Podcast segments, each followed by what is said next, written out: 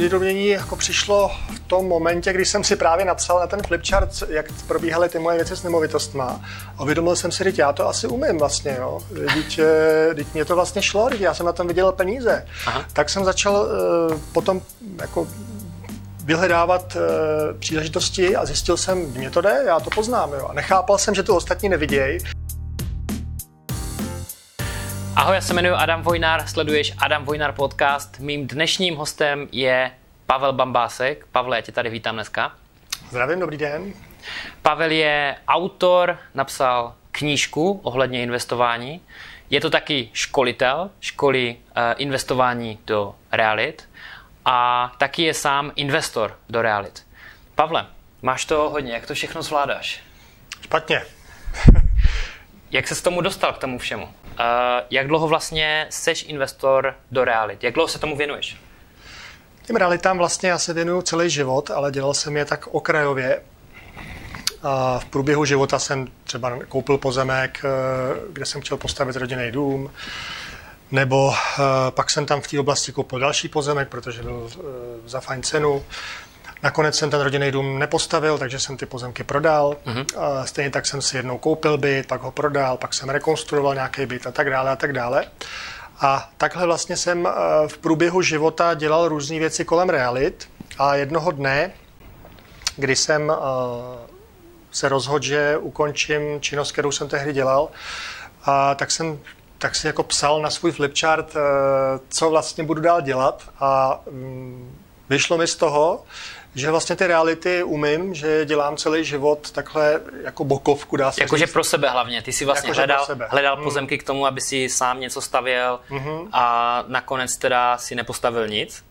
Nakonec jsem nepostavil nic v té době, ano, přesně Aha. tak. Ale to kolečko vlastně toho pokus omyl, jak si něco vyhledával, tak se vlastně ohledně těch realit hodně naučil a zjistil si vlastně, jak vyhledávat nějakou nemovitost, eh, ten pozemek investiční, eh, na co si dát pozor a tak dále. Takže taková ško- eh, škola pokus omyl dalo by se říct. Přesně jak říkáš, vlastně došel jsem, naučil jsem se na tom spoustu věcí, například ten jeden pozemek bylo pak potřeba zasíťovat spolu uh-huh. s mhm. dalšími asi 12 lidma, kteří tam měli pozemky. Uh-huh.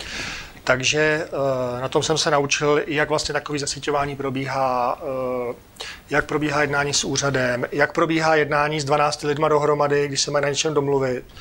To všechno tam probíhalo a eh, obrovská škola. Takže... Kdy jsi uvědomil, že už máš dost znalostí na to, aby si mohl začít investovat sám pro sebe nebo pro jiné lidi? Asi sám pro sebe jako nejdřív. Nejdřív sám pro sebe určitě a vlastně to uvědomění, přišlo, okamžik. to uvědomění jako přišlo tom momentě, kdy jsem si právě napsal na ten flipchart, jak probíhaly ty moje věci s nemovitostma. A uvědomil jsem si, že já to asi umím vlastně, jo. Teď, teď mě to vlastně šlo, teď já jsem na tom viděl peníze. Aha. Tak jsem začal uh, potom jako vyhledávat uh, příležitosti a zjistil jsem, mě to jde, já to poznám. Jo. A nechápal jsem, že to ostatní nevidějí. Nevím, co to je, že někdo prostě vidí příležitost a jiný ji nevidí. Uh-huh. Uh, Setkal jsem se často i třeba s lidmi, kteří jsou z reality, dělají třeba realitního makléře, ale tohle to nemají, nějakým to chybí z nějakého důvodu. Nevím, proč to tak je, jo. je to nějaký typ takový logiky nebo takového jako selského rozumu, že člověk se na něco podívá, zná ten trh a ví, jako tohle je levný, bude to prodat za víc, jako to má dobrou cenu. A mm, tak tohle to vlastně jsem zjistil, že mi jde, že to rozpoznám, tu příležitost. A taky díky tomu, že jsem třeba cestoval po jihovýchodní Asii hodně. Mm-hmm. Měl jsem takovou pauzu eh, v pracovním životě po té, co jsem prodal IT firmu, mm-hmm. kdy jsem, eh, kdy jsem čtyři roky cestoval po světě. Byl jsem v Ázii a v Jižní Americe a tak v různých zemích a mm, tam jsem se naučil bezvadně smlouvat, protože v Ázii prostě smlouvání to je každodenní součást života. To je, tam by byli na tebe naštvaní, kdyby si s nima nesmlouval. To nevím, to bych úplně neřekl, to se tak říká, ale já myslím, že oni rádi prodají za hodně, ale když člověk smlouvá, tak to berou jako, že to je OK. Takže tam jsem se naučil, že říct si o slevu je úplně v pořádku, mm-hmm. není na tom nic špatného. Maximálně ti řeknou, že to za tu cenu neprodají, že jo? Přesně tak. Mm-hmm. A... Oni hodí svoji, ty hodíš tak. svoji, někde se to zakotví na jedné straně, na druhé straně a prostě někde se člověk potom dobere, že jo? Je to úplně přirozené. Přesně tak. A například uh, jeden kamarád třeba měl vyhlídnutou příležitost do, do pozemku, já jsem mu to prověřoval. Tak jsem si to spočítal, jo, tam prostudoval jsem si územní plán, to je první věc, kterou, na kterou koukám, když se koukám na pozemek. A koukám v územním plánu, hele, ten pozemek, který on chce koupit, tak je v nějaké oblasti dvě a to je, že až se zastaví oblast jedna, tak vlastně začnou být stavební až tyhle ty pozemky. Mm. Tak mu říkám, hele, to, to se mi nezdá e, jako za tu cenu, že to je adekvátní.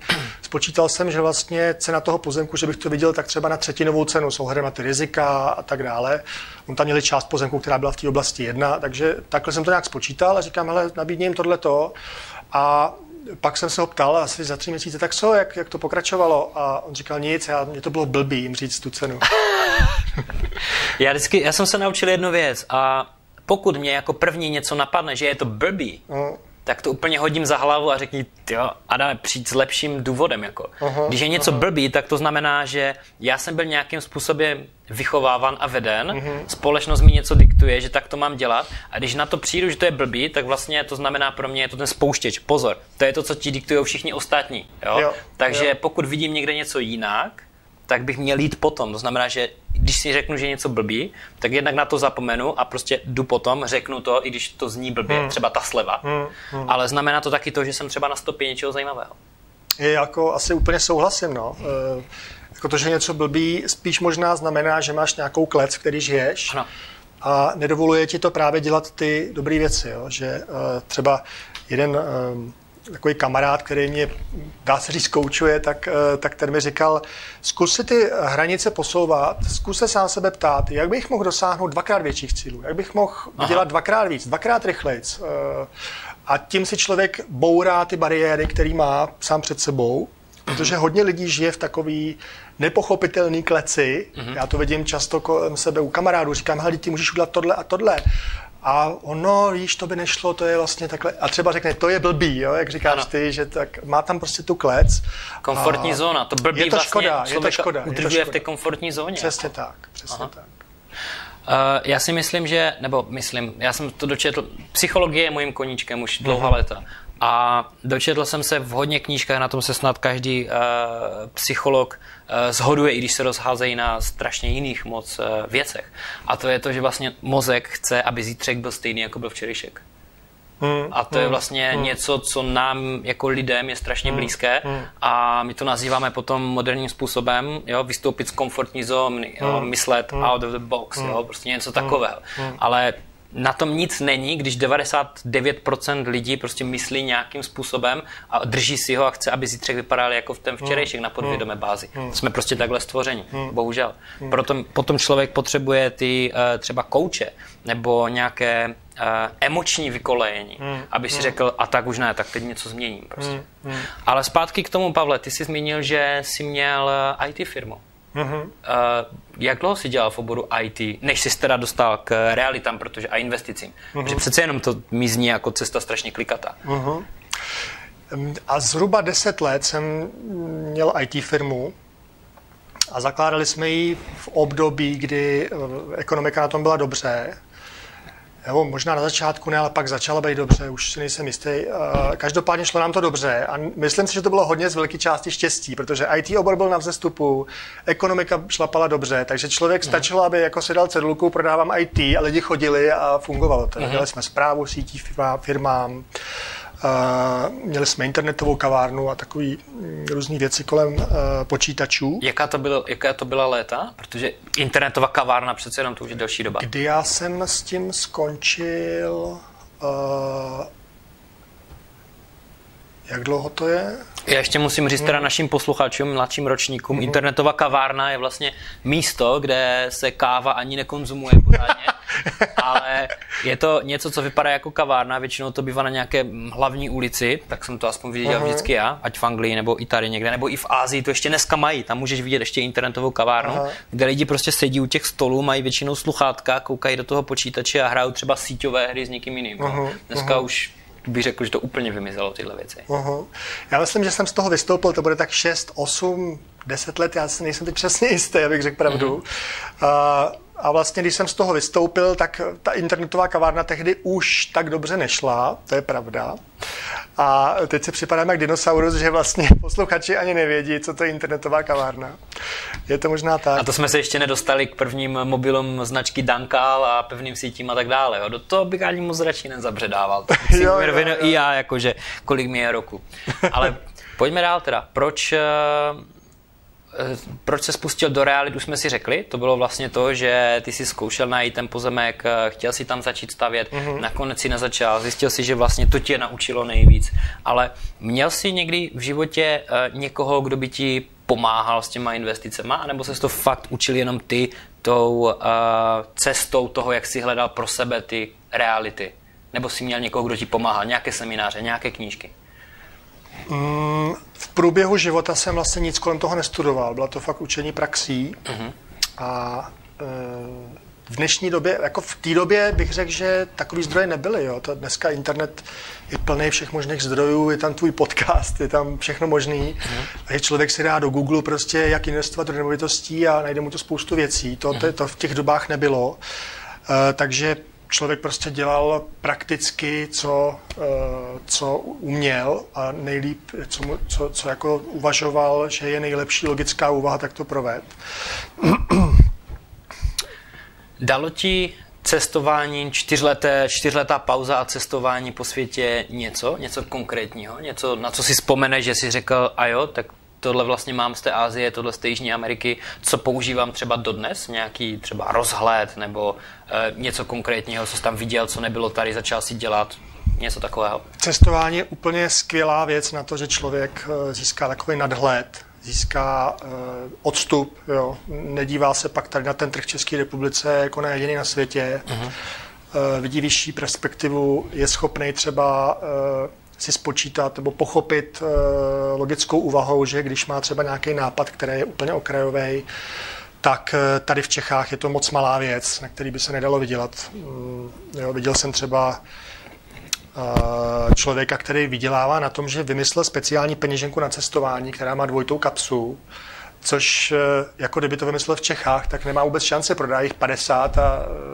a nemůže se tím živit. Jo? A když tím, že on je z Ameriky, jak se tím živí. A tohle je v každém oboru, že když je ten, když je ten nápad moc okrajový, tak v Čechách uh, není dost velký. Mm-hmm. Tak tenhle ten nadhled uh, pak celkově takovej, um, takovou možnost uh, se nad věcma zamýšlet z jiného pohledu. Těžko se to předává, je to prostě osobní zkušenost. Je to kterou, zážitek a je to zážitek, každému to doporučuji být někde třeba v zahraničí rok, nebo mm-hmm. zkoušet takhle cestovat díl. Takže ne na dva týdny na dovolenou, ale nebo do Chorvatska, do Španělska, do Řecka, ale ideálně rok tam zůstat a prostě vyzkoušet si to sám. Jo, podle mě, podle mě eh, cestování typu dovolená s člověkem nic moc nehybne. Mm-hmm. Pokud není třeba měsíc a díl, to už jo, jo. Já vlastně, když jsem vystoupil z té IT firmy, tak to bylo poté, co jsem po deseti letech jel poprvé na měsíční dovolenou. Do té doby jsem takhle dlouhou dovolenou nikdy Někteří lidi celý život nejedou na měsíční dovolenou. máš pravdu, máš pravdu. E, je určitě dobrý tyhle věci dělat. Jo. Uh-huh. To je něco, co člověku hrozně moc dá. Ty jsi tu firmu vybudoval sám? Byli jste se společníkama? Nebo kolik s jedním společníkem, no. Byli jsme s jedním společníkem. Ty jsi z toho vystoupil a přenechal to společníkovi, prodal si svůj podíl, tak, nebo tak. jste exitovali oba dva? Ne, ne, já jsem vystoupil, já jsem mu řekl, že už po té měsíční dovolené jsem tak seděl v kanceláři a vidím to jako dneska, tam sedím, koukám na ten strop, říkám si, no tak tady dalších deset let asi nechci sedět, jo, takhle mm. nechci, eh, nechci trávit dalších deset let života. Takže jsem mu řekl, hele, já už to tady sebe nevidím, eh, chtěl bych vystoupit a nějak jsme se dohodli. No. Uh, bylo to něco, co jsi v tom zahraničí našel, jakože nějaký posun dále osobnostní, že jsi řekl, tady dalších deset let sedět nechci, i když, když jsem to zakládal, tak to bylo něco, co mě naplňovalo. To znamená, tím jsem chtěl říct, že na začátku to bylo super, všechno bomba, hmm, šlapalo, mm, dělal si, co tě třeba baví mm. a pak najednou přišlo něco, že to skomíralo, skomíralo a nakonec přišla taková ta poslední rána, jo, že si zahraničí řekl, tak to fakt ne, jako to chci dělat prostě něco jiného. Proč o tom mluvím je, že hodně lidí začíná někde pracovat, což je úplně v pohodě, jim třeba 25 začínají dělat v bance, super, ale člověk se mění. Každých uh-huh. pět let, každých deset uh-huh. let, tam v tom mozku nějaký posun prostě uh-huh. je. A já jsem se právě na to chtěl zeptat, eh, jestli je to něco, co to cestování ti urychlí. Uh-huh. A nebo to bylo spíš, že jsi řekl už, mm, přece jenom to IT už nechci dělat, trh je někde jinde, už na to nestačím, já jdu radši od toho pryč. Takováhle uh, úvaha ekonomická zatím nebyla. Uh, spíš to bylo o tom vnitřně, že já, uh, já jsem se už viděl jako někdo jiný, nebo chtěl jsem nějakou změnu a to cestování tomu určitě pomohlo, že mi to urychlilo, že jinak bych mm-hmm. tam se v úzovkách trápil dalších pár let třeba, než bych přišel na to, že vlastně tím důvodem není to, že ta firma je špatná, nebo ta činnost, ale já už jsem, já už chci postoupit někam jinam, chci dělat něco jiného. Mm-hmm. Chceš se hnout osobnostně, profesně někde dále, poznat něco jiného, nějaké nové výzvy a ta firma, jak jste ji měli založenou tím způsobem, jak jste ji mm. třeba vedli, ti to mm. neumožňovala. Přesně tak. Eh, prostě už, už jsem chtěl změnu, chtěl jsem něco jiného mm-hmm. a eh, tak jsem to tam ukončil. Začal jsem cestovat a myslel jsem si, že při cestování mě něco osvítí a přijdu na něco. A mm, jako hodně věcí jsem si tam ujasnil, ale vlastně ten přechod třeba na nějaký nový obor, to se stalo, když jsem zase začal bydlet tady.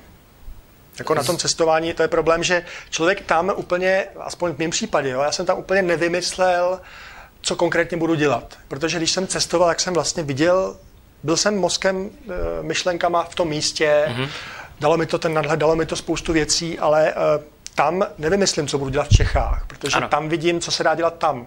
Mm-hmm. Nemůžu pak vymyslet, když jsem v Ázii, tak nevymyslím, že budu eh, v Čechách třeba vydávat knížku. To, to je zajímavé, ale že tady tohle zmiňuješ, Pavle, protože já jsem eh, cestoval taky zhruba měsíc, eh, Větnam, Tajsko, potom třeba i, já nevím, Kanada, jo, a zjistil jsem vlastně něco podobného, že člověk na tu dálku nemůže zjistit a přijít na to, co bude dělat doma, že to prostě nejde.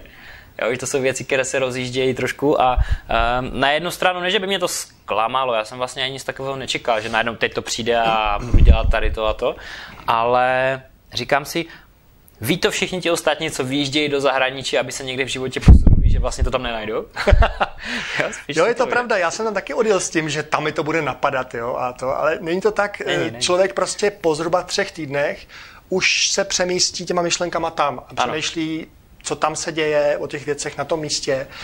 A pak nejde přemýšlet o tom, co se děje v Čechách, nebo vymýšlet něco, protože to je někde jinde. Takže eh, je to tak, ale zase člověk tím nabere dech. Je to prostě jiný typ změny, než si člověk myslí, když tam odjíždí. Tak, tak, tak. Jakože jiný změn, jiné změny třeba, jak jsme se teďka před chvíli bavili o tom, že v Česku, když někdo vymyslí nějaký produkt, který je okrajový na tom trhu, tak třeba na to tady není ten odbyt, jo? že vlastně člověk vidí tu českou ekonomiku trošku jinýma očima, než jak ji vidí lidi, kteří pořádně nikde jinde nevycestovali. Mm, mm. Jo? Že to asi není tak, že vymyslím apku a mm. bude ze mě prostě milionář. Prostě mm. tady v tomhle prostředí to asi není úplně mm. ono. Mm. Člověk by se možná měl držet něčeho, co je tady pro ty místní lidi víc použitelné mm. na denodenní bázi, mm. protože tam je taky možnost, že jsou ty peníze a ne v tom mm. okrajovém trhu, pokud nejde do zahraničí. Mm. To jsem si třeba z toho odnesl já, z toho cestování. Mm. A taky třeba druhou věc, že eh, člověk v zahraničí vidí, že jsme opravdu jenom nějakou, nějakým špendlíkem v celé té kupě, jo, různé, toho sena. A jsme strašně malí, ta Česká republika. Jo, my to vidíme odsaď trošku jinak, jo? ale když je člověk v zahraničí, tak prostě jedeš eh, v tom Bangkoku, v tom, v tom metru nebo eh, v té nadzemce a vidíš prostě všichni ti tajci mají v ruce mobil. Snad 99 ze 100 má opravdu v ruce mobil a sleduju hlavně seriál. Já jsem se díval prostě jim přes ramena. Teda nedělal jsem tu malý holek, které měli vedle sebe tátu, protože by to vypadalo blbě, já si dal pěstí, že tak koukám jako jim přes rameno. Ale prostě díval jsem se někde, vidím nějakého člověka stát, co tam asi dělá, jo? tak tam měli nějakou napodobeninu Facebooku, jo? to jsem si taky všiml. Nějaké jiné sociální sítě, které my tady vůbec nemáme, ale hodně lidí čučelo fakt na nějaké filmy a seriály. Jo, a si říkám, OK, člověk nemůže zase k tomu přistupovat takovým způsobem, že soudí tu kulturu, vy jste takový makový, jsme jiní, jo, to ne. Ale tím jsem chtěl říct, že člověk si uvědomí, že vlastně těch lidí, kolik žije v tom zahraničí, kteří vůbec neznají ani jedno slovo česky a třeba ani anglicky, jo, všechno tam je ten jejich mm-hmm. místní jazyk, mm-hmm. tak je strašně moc, mm-hmm. jo. A mhm. tohle jsem si odnesl prostě z toho, že když přijede tady, tak si řekne, vlastně z čeho já mám tady strach, jo? Tady mm-hmm. cokoliv udělám, tak prostě se nestane to, že když se mi něco nepodaří někde v Ázii, jo, tak prostě tam není třeba sociální systém, tak mm-hmm. někde třeba umřu na ulici. Mm-hmm. Ale co se tady pro boha může stát, jo? Někde mm-hmm. třeba v Brně, v Praze, já nevím, v jiném městě, na vesnici. Mm-hmm. Jo? Člověk nikdy neumře tady hlady. Mm-hmm. Takže to nejhorší, co je, takže prostě jo, hold bude žít tak, jak se žilo před 150 lety úplně mm-hmm. normálnímu člověku. Mm-hmm. To je všechno. Mm-hmm. Jo? To se mi právě na tom zahraničí líbilo, to jsem si třeba já odnesl nejvíc. Mm-hmm. Ale jak ty hodnotíš uh, kultury ostatní v porovnání s tou českou? Jaké vidíš největší nějaké rozdíly v tom myšlení v těch kulturách? Ještě bych řekl, co se, jak jsem vlastně, eh, co jsem si odnes já, je taky ta perspektiva toho, že Česká republika je ve východní Evropě. Lidi tady rádi říkají, my jsme ten západ, ale nejsme. nejsme. A to na těch cestách vlastně eh, jsem pochopil, když jsem viděl, jak se chovají západní lidi, jaký přístup mají k penězům a kdo uh-huh. jsou, uh-huh. že my opravdu patříme do východní Evropy a to není špatný, ale je to skvělý při těch úvahách o tom, co budeš dělat. Eh, pokud třeba chceš podnikat, eh, jako já jsem takový duší podnikatel, tak eh, při těch úvahách, co dělat, mi tohle hodně pomohlo, jako co tady vlastně funguje. A třeba díky tomu jsem právě přešel na ty nemovitosti, protože, a, protože tady ten nemovitostní trh je v porovnání s tím západem nezralej. Je prostě, jsou tady příležitosti, které jinde nejsou. Tady se, tady to není tak, jak bych to řekl, jako vyspělý, vytuněný, ty příležitosti se tu objevují. Já bych se nebál říct, že to je v době kamene. Jo, my jsme, tady, my jsme tady v jeskyních časech, mm-hmm. co se mhm. týká realit. Mm-hmm. Jo? Mm-hmm. Sice máme dobré materiály, ty uh, stavby jsou lépe udělané než třeba ve Velké Británii, kde je normální, mm-hmm. že ta stěna je fakt mm-hmm. nějaká desítka, patnáctka. Mm-hmm. Uh, zateplení je takové, jenom že mezi dvěma uh, stěnama cihel je pár centimetrů volného místa. Mm-hmm. Jo? Mm-hmm. Takhle se tam stavilo a v některých případech staví ještě dodnes. Mm-hmm. Že sundáš prostě z podlahy to prkno a třeba mm-hmm. už tam máš někde i hlínu. Mm-hmm. To jsou ty nejstarší další nějaké domy, mm-hmm. jo. Takové mm-hmm. pro tu uh, pracující třídu, které se stavily mm-hmm. po válce, mm-hmm. jo, nebo před válkou. To tady není. To tady není, mm-hmm. přesně tak. My tady máme krásné, sice to sídliště vypadá strašně, ale je zateplené, je to mm-hmm. kvalitní bydlení vproti, mm-hmm. oproti tamtomu. Mm-hmm. Jo? Ale co se týká právě toho myšlení a té ekonomiky a těch procesů a toho státu, jak k těmhle věcem veškerým přistupuje, tak tady jsme fakt uh, hodně, hodně, hodně pozadu. A toho se dá skvěle využít uh, při myšlení toho podnikání, protože ty, pokud tohle vidíš, tak jsi schopný dělat to líp než ty ostatní a máš ano. konkurenční výhodu a, a můžeš fungovat skvěle. Uh, já jsem nedávno, minulý týden to bylo, tak jsem dostal pozvánku na e-mail od britského finančáku, že bych se mohl připojit k webináři, který pořádá britský finančák, mm-hmm. uh, vzdělání uh, investorů do realit. Říkám, co, co to je, ne? Finančák pořádá webinář, ne? To možný vůbec.